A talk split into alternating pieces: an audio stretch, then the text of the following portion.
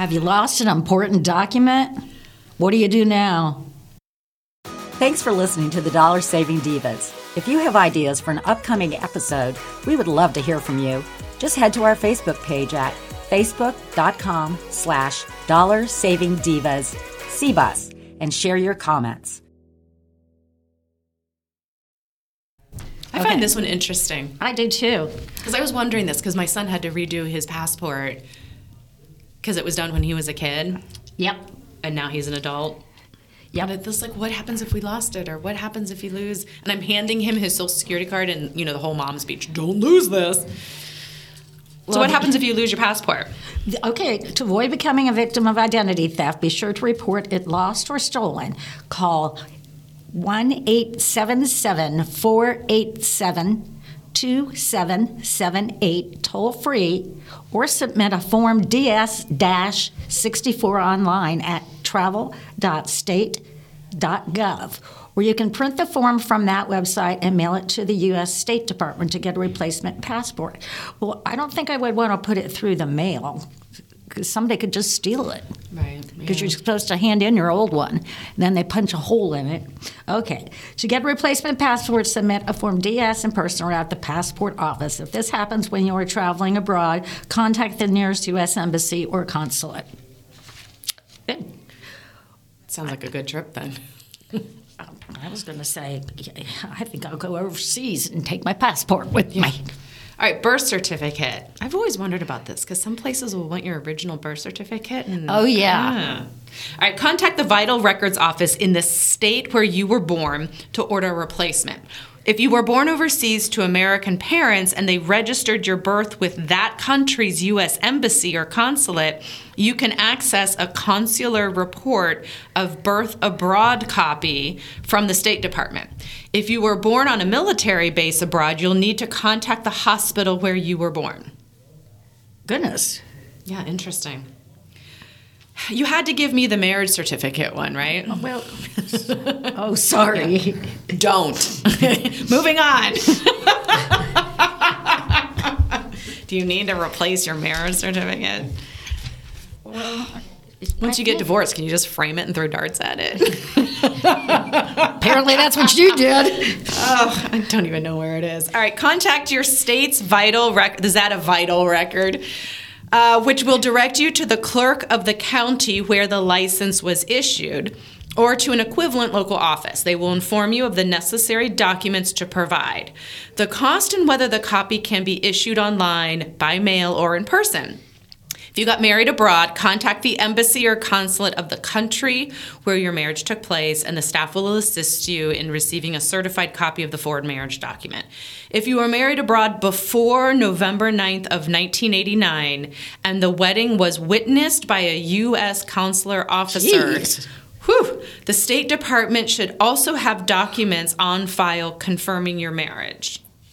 Goodness gracious, that's Goodness, right? okay. I don't know about you, but I have a, we have a safe at our house, It's a good thing to do. and we have all these important documents we put in the safe. Problem is, right now, I can't get in my safe. Oh, no. the battery went dead, and I, I I went and found the key that it supposedly unlocks it, but it's not unlocking it. Luckily, my passport is not in there, but all my other documents Oh, are in no. there. So I might have to. If my son-in-law can't get it open this weekend, I'm gonna I'm gonna have to call a locksmith. Oh, okay. Isn't that interesting? Okay, your social security card. First, consider whether you need a replacement. And you shouldn't be carrying around your social security card anyway. Should be in your safe. That's ex- should be safely in your safe. But yet they ask for the Storing- number all over the place. Storing the number safely may suffice, as you rarely need the physical card, and you don't ever give it out over the phone, or you don't ever print it on a computer. I Oh mean, my gosh! Anytime because places will ask for my kids if I go to a doctor's office or the, Yeah. they ask for it, and I'm like, no. Well, that's how we do our filing system. And I said, well, then you need to find a new filing system. I'm not giving you my kid's No, social security that's- number. That's true. A replacement should be obtained if you're starting a new job or live in Pennsylvania, where you'll Good need it Pennsylvania. where, where you'll need it to apply for a real ID. To get a new Social Security card, you need a birth certificate if you haven't lost it. Right. state issued identification card if you haven't lost it, A driver's or simply a passport if you haven't lost it. Right. it's in my safe. Yeah, print and fill out an application.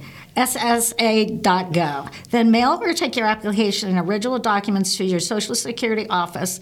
The website has information on locations. Replacing the card is free, so be aware of service providers that attempt to um, charge a fee.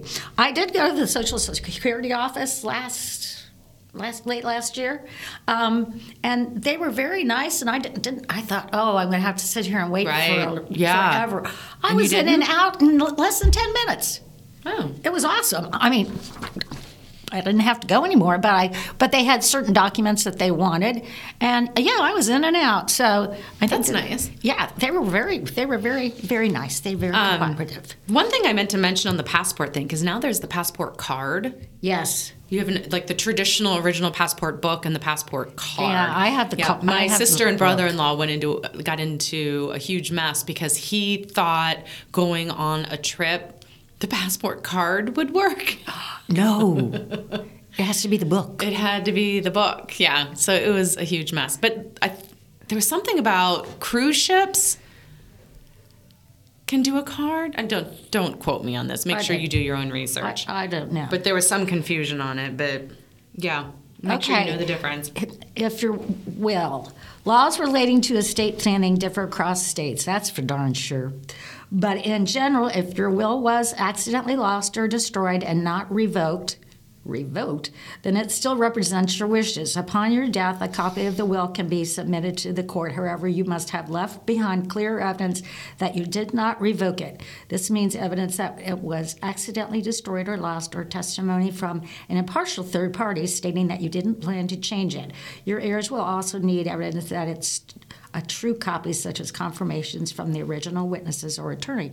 What I did is I, well, I think they should also talk about p- the power of attorney, because that way, um, I mean, it's just smart to have that Right. cover all your bases. Okay, the car title of my new car that I just got that I that I've lost. Uh, I lost the uh, owner's manual. okay, right, the replacement process varies by state.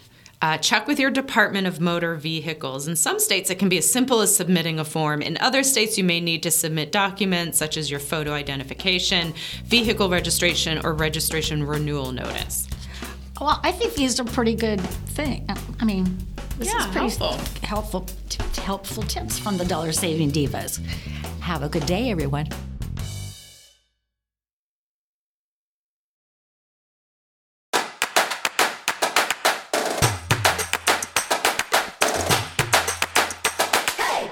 Thanks for listening to the Dollar Saving Divas. If you have ideas for an upcoming episode, we would love to hear from you. Just head to our Facebook page at facebook.com slash dollar saving divas CBUS and share your comments.